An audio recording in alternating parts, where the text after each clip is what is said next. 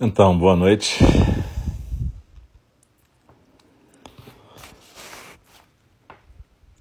Estamos voltando aqui com o segundo programa dessa quarta-feira.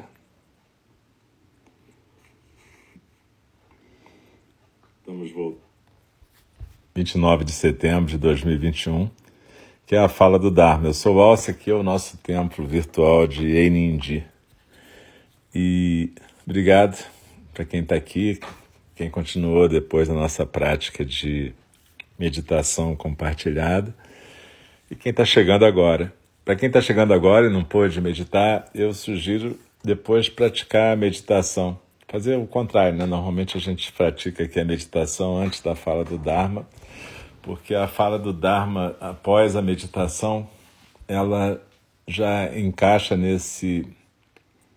essa postura meditativa, tanto do corpo quanto do espírito. Mas tudo bem, se você só pôde chegar agora, você pode fazer o contrário também. Mas é legal sempre fazer no mesmo dia. Depois, se quiser, pode repetir. Agora, a fala do Dharma, eu sempre lembro que não é uma aula, né? A gente lê um texto que vai estar falando do Dharma, né? E o instrutor comenta o texto, mas comenta num estado de zazen também, na medida do possível, assim como quem escuta, escuta num estado de zazen. Então não é uma aula, é uma experiência de zazen, onde a respiração vai junto com o som, no meu caso, emitindo o som e vai junto com a audição, para quem está ouvindo, mas de preferência numa postura de zazen, tanto sentado na almofada quanto na cadeira, podendo continuar com a prática. A gente costuma recitar os, no, no início três vezes o verso da abertura do Dharma, que é um verso de intenção para a gente estar totalmente presente. E depois a gente, no final, recita os quatro votos dos bodhisattvas também três vezes, que é para a gente colocar uma intenção na nossa vida nessa semana. A gente recita isso junto, normalmente no, quando você está no Zendô presencial, não no virtual, tem um Jikido, que é um tipo um monitor do templo, e ele recita, ele conduz essa, ele, ele toca o sino, né, e a gente recita todo mundo junto, e no final ele recita sozinho aquele versinho do Dogen que aconselha a gente a aproveitar o nosso tempo de vida. Aqui, como a gente está nessa situação virtual, o próprio instrutor, que sou eu, que estou recitando, mas só para vocês saberem, quando a gente se reencontrar, como é que funciona. Então, muito obrigado a todas, todos e todos que estão aqui. A gente vai continuar, então, nosso, nossa leitura e estudo do Aberto ao Desejo, do Mark Epstein, na página cento e treze. Eu já avisei, mas pode, como tem gente que chegou agora, a gente está tendo um... Tem um temporal aqui com trovões, raios e um pouco de chuva, nada demais. Mas os cachorros se assustam um pouco. Então, se rolar latidos e coisas do tipo, não se preocupem, tá tudo certo. Ou se a luz acabar também, tá tudo certo. Se acabar, a gente continua semana que vem. Mas, por enquanto, tá funcionando. O importante é esse aqui e agora. Então, vamos lá.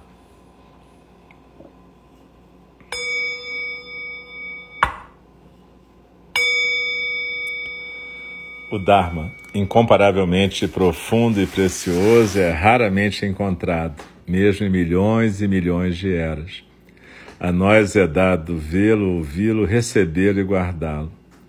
Oxalá possamos verdadeiramente compreender e praticar o significado das palavras do Tathagata. O Dharma, incomparavelmente profundo e precioso, é raramente encontrado, mesmo em milhões e milhões de eras. A nós é dado vê-lo, ouvi-lo, recebê-lo e guardá-lo. Oxalá possamos verdadeiramente compreender e praticar o significado das palavras do Tathagata.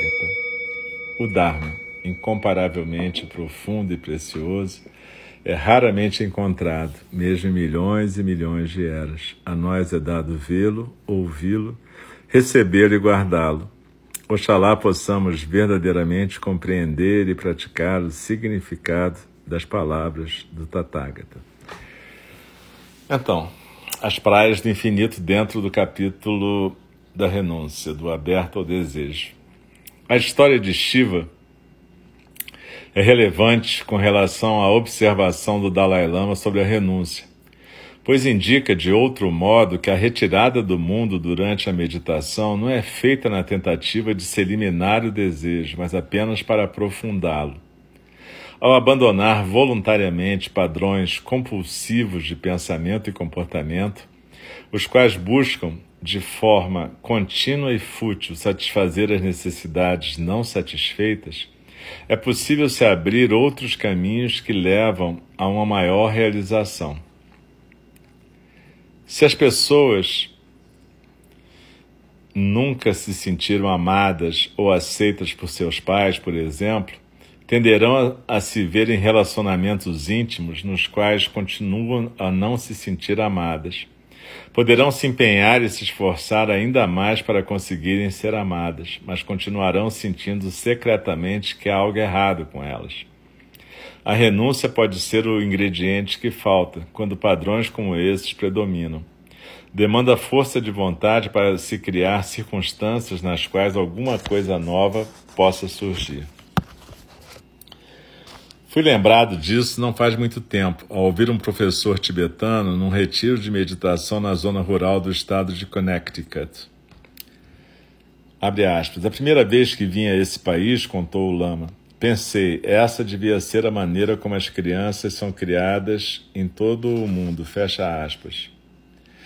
Não, continua aberto. Tão bem cuidadas, tão amadas, recebendo tanta atenção, fecha aspas. No meio da sua fala sobre o Dharma, ele, de repente, estava falando de maneira muito pessoal.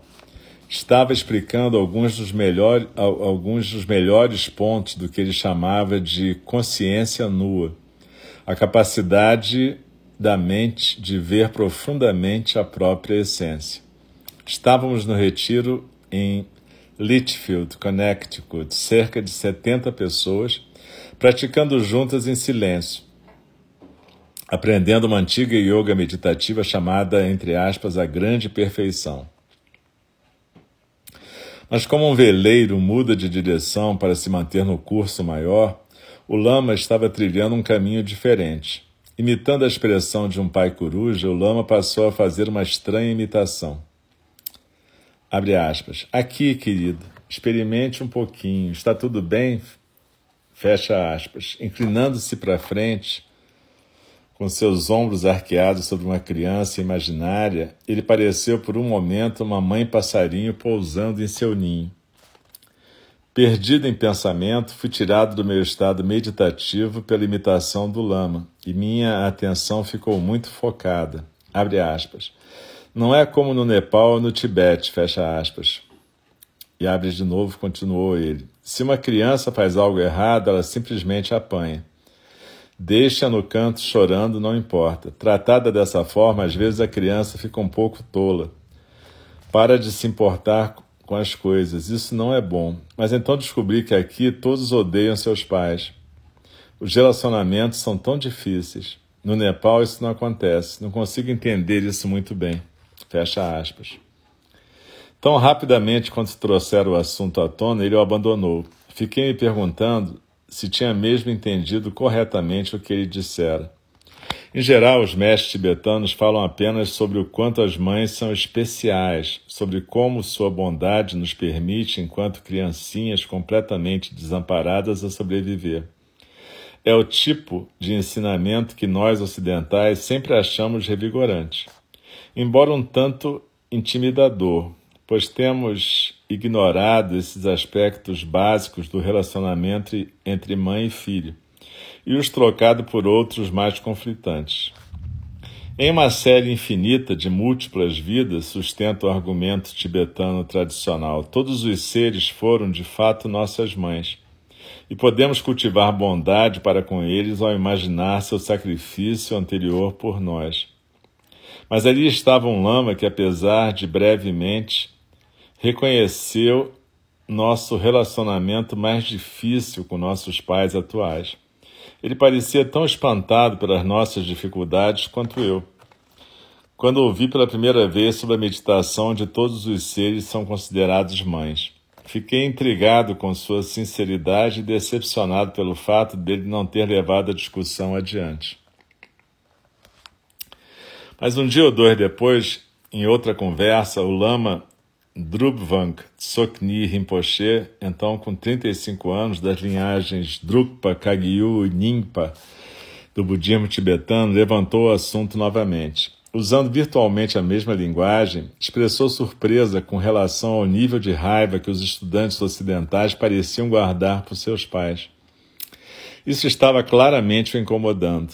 Naquela noite, deixei uma nota para o gerente do curso, dizendo que, a menos que alguém mais se voluntariasse, eu poderia tentar explicar ao Lama por que os ocidentais nutrem tais sentimentos pelos pais. Na manhã seguinte, alguém me deu um tapinha no ombro depois da meditação e me disse que o Lama queria me ver. Bem consigo mesmo, Tsoknyi era amigável e refinado. Dispensou minha formalidade e indicou que estava pronto a falar diretamente. Conversamos sem seu intérprete estar presente, por isso nosso diálogo se restringiu ao essencial. Abre aspas. Toda essa atenção vem acompanhada de muita expectativa. Comecei. Os pais ocidentais não sentem que seus filhos já são o que são. Acham que é sua obrigação fazer deles o que eles devem ser. Tratam seus filhos mais como objetos do que como indivíduos que já são eles mesmos. Isso é uma carga para os filhos. Ah, uma pressão, replicou o Lama. E eu continuei. Uma pressão. E eles desenvolvem uma armadura para se proteger. A raiva é um reflexo da armadura. Pensei em uma das minhas pacientes, uma jovem que sempre sentiu que seus pais tinham, nas palavras dela, abre aspas, uma norma para mim. Ela sentia que eles simplesmente não podiam com ela, que ela era demais para eles, imposição demais, difícil demais e restrito demais, ao mesmo tempo uma decepção. Não era a coisa certa. Essa mulher se afastou da sua mãe e do seu pai, procurando se proteger deles, mas ela se afastou das outras pessoas de uma forma mais generalizada e sofria com a falta de confiança e o isolamento resultante. Fechei meu punho e o cobri com uma outra, minha outra mão, mostrando-as ao Lama. O punho fechado era como a criança de armadura. A mão que a cobria, as expectativas dos pais.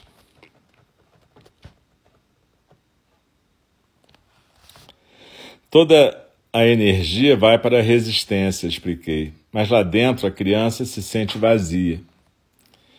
Não sabe quem é ou o que quer, não consegue sentir o próprio desejo, conhece apenas a raiva.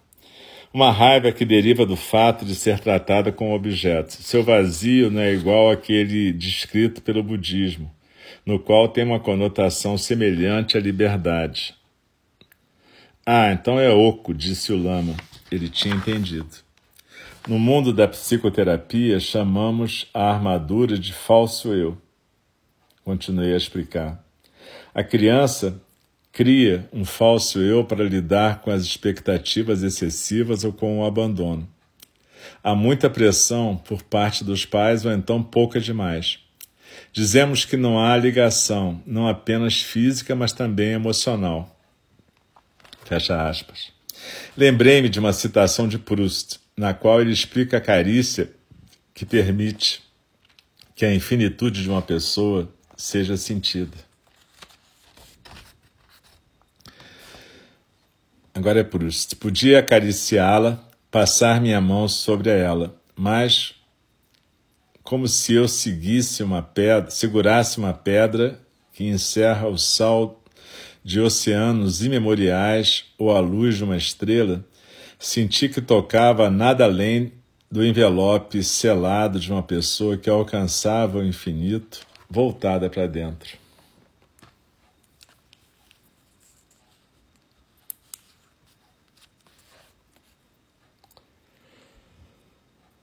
Quando o falso eu predomina, não há mais esse sentido. A pessoa se torna cortada dela mesma, do seu elemento incomunicado, em nível profundo. O problema com esse cenário, continuei, é que a criança quase sempre perde contato com o que ela é por dentro. Depois de um tempo, só conhece a armadura, a raiva, o medo ou o vazio. Tem um desejo de ser conhecida, encontrada ou descoberta, mas não tem meios de fazer isso acontecer nem confiança de que possa acontecer. Isso traz as pessoas a lugares como este. Fiz um gesto indicando o local do retiro. Abre aspas, talvez não seja assim tão ruim então, brincou ele. Tsoknyi Rinpoche estava interessado em nossa discussão. Abre aspas, eu pensara no problema da seguinte forma, disse-me. Os pais parecem criar os filhos apenas como uma obrigação ou como um trabalho. Quando o filho cresce, eles apenas o deixam partir. Acabaram o que tinham de fazer. Seu trabalho está feito, as obrigações cumpridas. O filho se sente cortado. Eles precisam dessa ligação. Fecha aspas. Pensei que ele estivesse descrevendo o outro lado da mesma moeda. Às vezes, os pais sentem que seu único propósito é ajudar os filhos a se individualizar e separar. Mas eles pensam nisso em termos objetivos, como outra coisa a cumprir. Quando isso acontece, esses pais se sentem inúteis ou obsoletos. Muitas vezes se separam assim que os filhos vão para a universidade, fazendo que entrem em crise quando estão precisando se aprofundar em si mesmos. Compor o problema é o típico estratagema da adolescência, quando as primeiras manifestações da raiva do adulto se mostram. Muitos pais nunca se recuperam dessas reviravoltas. Suas ligações emocionais com os filhos são tão tênues que quando as primeiras expressões de desdém se apresentam, eles se retraem para sempre. Magoados com a raiva dos seus filhos, sentem-se ignorados e frustrados porque seus esforços não são reconhecidos. Não compreendem que o filho, além de querer ser conhecido pelos pais, quer conhecê-los de maneira real. O Lama tinha descoberto por si mesmo a versão da vida real daquilo que os psicoterapeutas já tinham entendido. Praticantes de meditação que iam aos seus retiros para iniciar um processo de introspecção suave se defrontam de imediato com suas dores de infância. Apesar de os retiros serem concebidos para ensinar as pessoas a treinar a atenção para não evitar o desagradável e se apegar ao agradável, eles também tendem a colocar as pessoas num lugar onde não podem evitar o trabalho não concluído que têm ainda a fazer. Tratadas como objetos por seus pais bem intencionados, ainda estão lutando por se tornar sujeitos. Mas as próprias tendências de ver seus pais como objetos maus, entre aspas, estão mantendo-as longe de suas metas. O Lama, creio, intuiu corretamente que a raiva dos seus alunos teria de ser trazida ao campo de suas meditações. E como Joseph Goldstein e o Dalai Lama, ele também sabia que em algum momento eles terão de renunciar seus esforços de querer ser tratados de maneira mais aceitável pelos seus pais. E que isso também é uma fantasia que pode ser rotulada de beco sem saída. Ao abrirem mão de seu apego por atingir essa meta, podem aprender a não cometer o mesmo erro. Podem parar de tratar seus pais como objetos maus e começar a autoexploração como sujeitos, quebrando o falso eu que obscurece a luz interior. Na famosa obra de Khalil Gibran, o Profeta, pode-se encontrar uma linda descrição da mesma verdade de dois gumes. Tua alegria, tua dor desmascarada.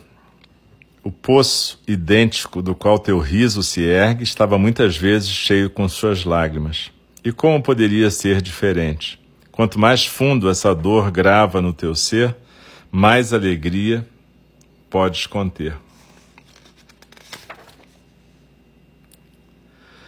A imagem final da dor gravada na alma é uma descrição correta da dinâmica que existe entre a renúncia e o desejo. Como a dor, na visão de Gibran, cria um espaço que a alegria pode tomar, também a renúncia cria um espaço que o desejo pode ocupar com mais liberdade. Ao se desviar dos becos sem saída compulsivos do apego, da possessão e da compulsão, a pessoa pode aprender a se aprofundar mais em si mesma. Quanto mais quente a chama do tapas do praticante de meditação, mais forte o espírito de emergência. Quanto mais a pessoa ver seu apego, menor será a necessidade de ligação íntima. Da mesma forma como Shiva descobriu ao procurar Parvati, a bem-aventurança da yoga e a bem-aventurança do desejo são comparáveis. Ambas nos levam às praias do infinito.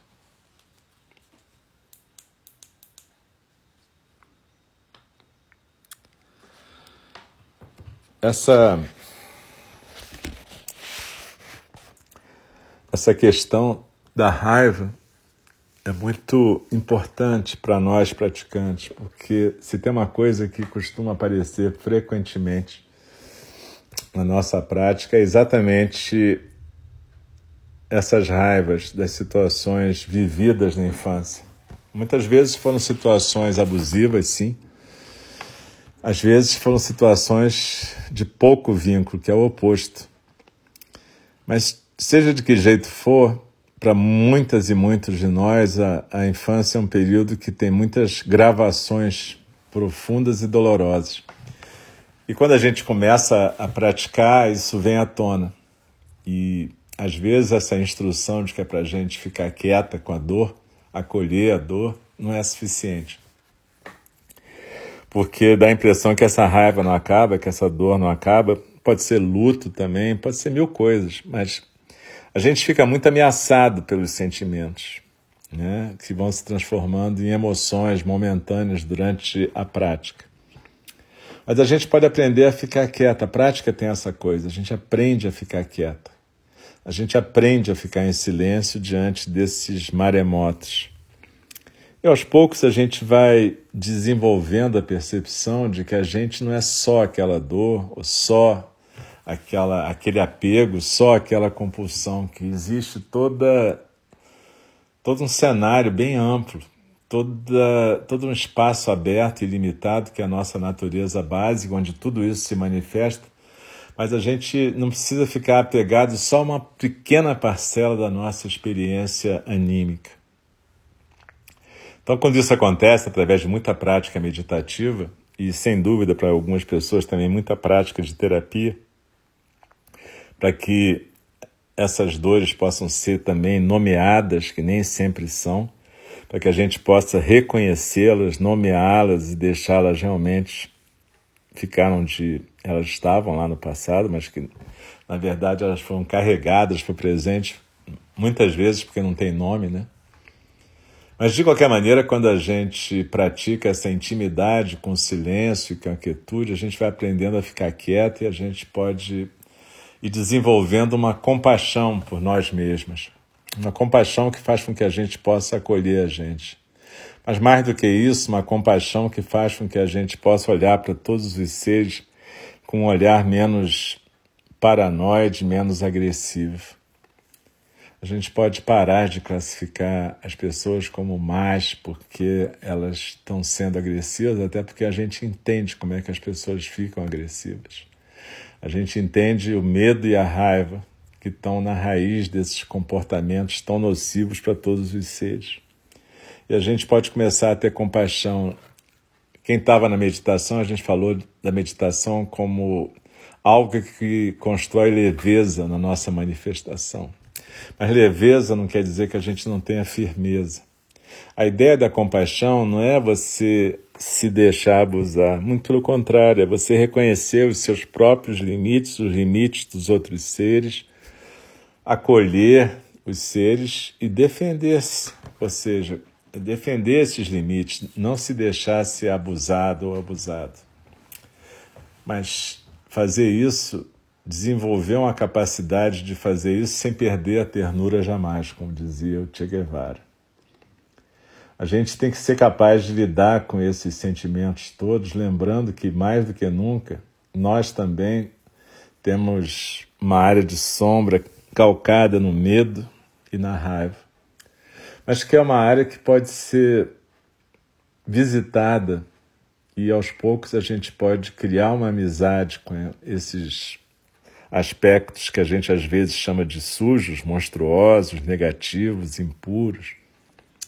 A gente tem que desenvolver uma amizade com a gente para poder, de certa maneira, se educar para a convivência.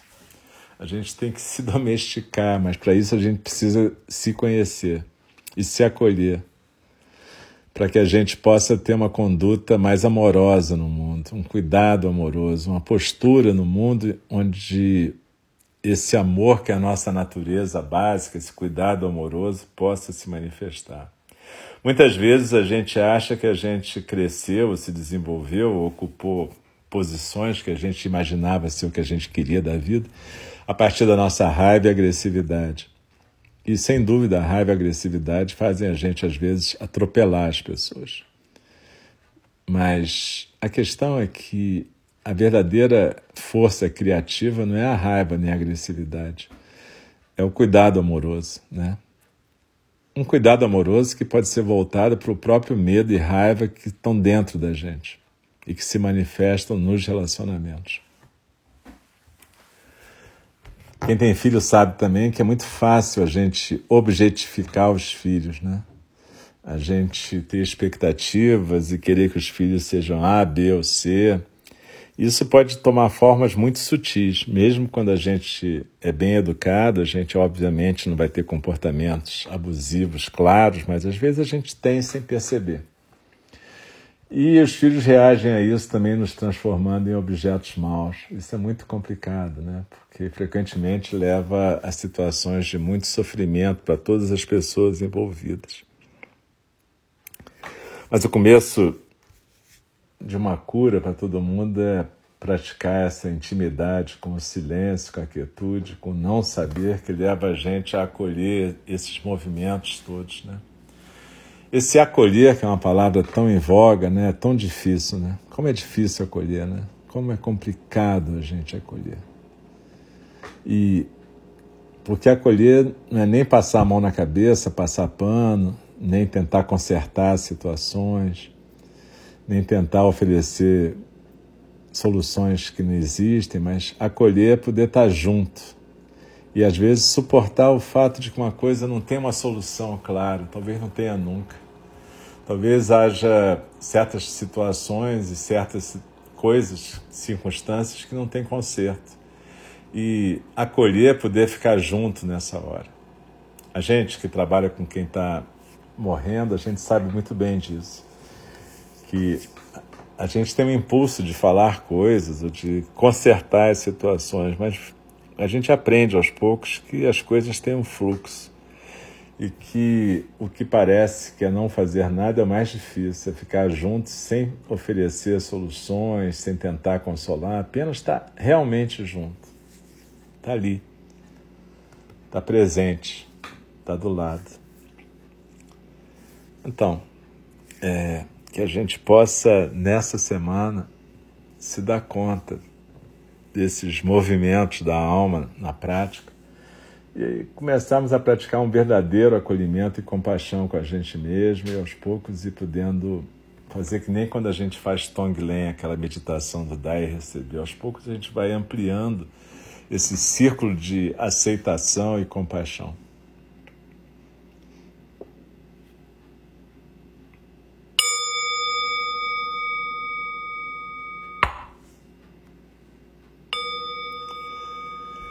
As criações são inumeráveis, faço o voto de libertá-las.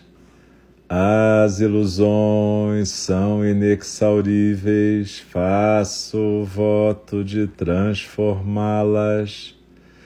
A realidade é ilimitada, faço o voto de percebê-la. O caminho da libertação é insuperável, faço o voto de corporificá-lo. As criações são inumeráveis, faço o voto de libertá-las. As ilusões são inexauríveis, faço o voto de transformá-las.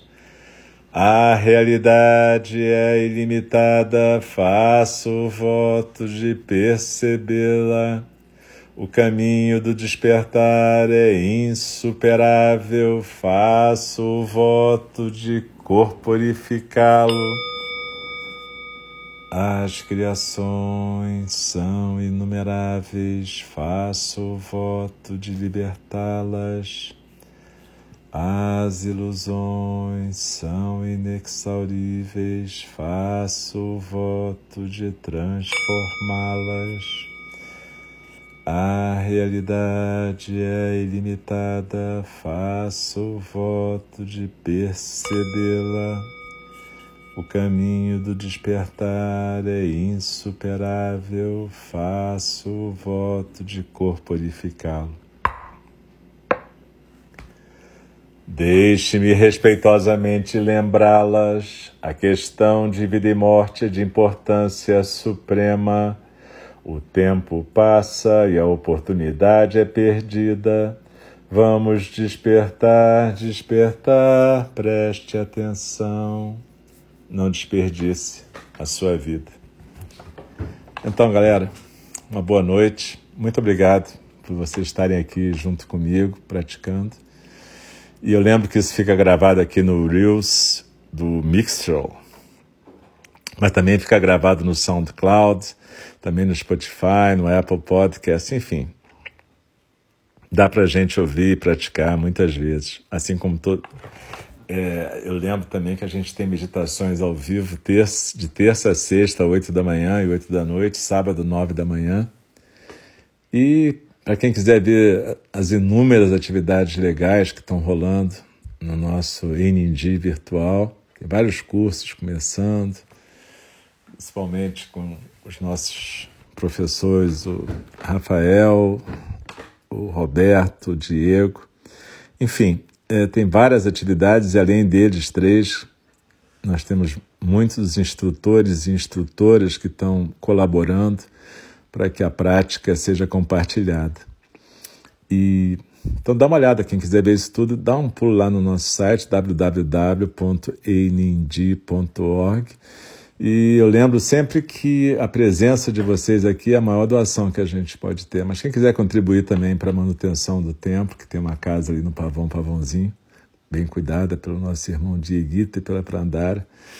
Então quem quiser contribuir, beleza, pode aparecer lá no... No, no site que vocês vão descobrir formas. Mas lembrando sempre que a contribuição maior é a prática de vocês.